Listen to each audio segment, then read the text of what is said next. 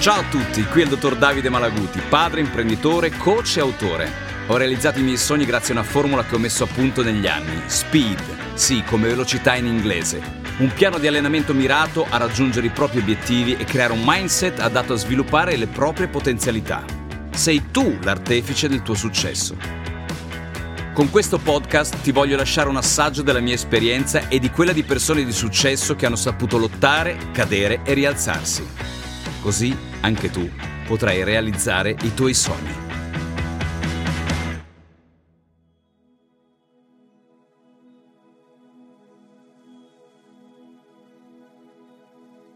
Quando ci si sente bloccati bisogna capire e cambiare il proprio paradigma. Nel 1985 due giovani scalatori, Joe Simpson e Simon Yates, furono i primi ad arrivare sulla vetta del Siula Grande nelle Ande peruviane. Purtroppo, durante la discesa, una tempesta minacciò entrambe le loro vite. L'incidente portò Joe Simpson a ritrovarsi solo con una gamba rotta dentro un crepaccio, con il rischio di cadere ancora più in basso. Provò a risalire, ma l'infortunio non glielo consentì. Non poté fare altro che aspettare la morte in quella condizione. Il titolo di un documentario del 2003 su questa vicenda descrive perfettamente questa situazione, la morte sospesa. Cosa animò allora l'alpinista inglese in quel lontano 1985? 1. L'incoscienza di un giovane che lo portava a non calcolare i limiti prima di iniziare una scalata ma a scoprirli strada facendo. 2.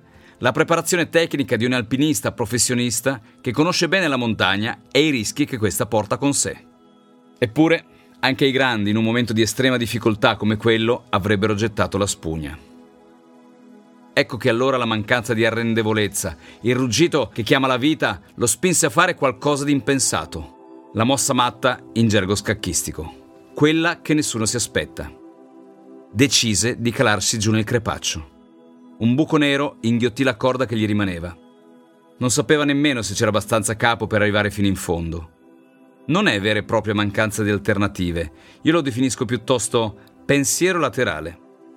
Si tratta di cambiare la prospettiva. Ecco allora che l'opzione meno auspicabile diviene quella percorribile. Ed è proprio così che riuscì a raggiungere il fondo del crepaccio e, facendosi largo nella neve, risbucò fuori alla luce. Salvo. Ma non era ancora finita lì. La tenda del campo base distava ancora diversi chilometri. Joe era disidratato, con un terzo del suo peso in meno ed una gamba rotta.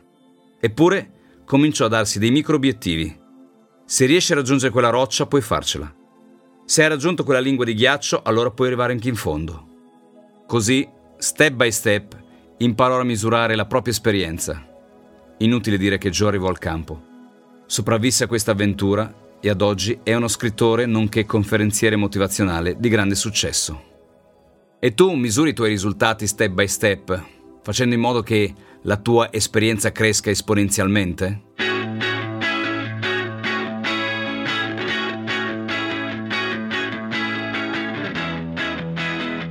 Sono il dottor Davide Malaguti, ho 5 figli e 7 aziende.